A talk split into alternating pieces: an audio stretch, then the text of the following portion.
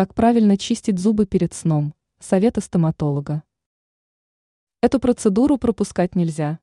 При этом чистить зубы вечером надо по некоторым правилам. Об этом рассказал стоматолог Вячеслав Минько в беседе с «Вечерней Москвой». Он отметил, что многие выполняют процедуру небрежно, что в итоге приводит только к проблемам, кариесу и другим заболеваниям. Как отметил доктор, надо уделить чистке время.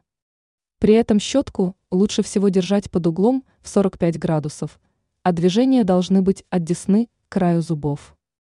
Не стоит использовать горизонтальные движения.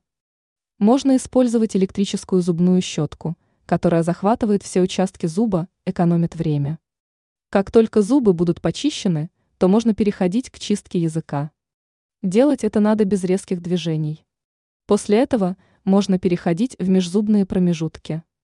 Можно использовать зубную нить или специальный ёршик для этого. Минько в разговоре с журналистами подчеркнул, что важно правильно выбрать зубную пасту.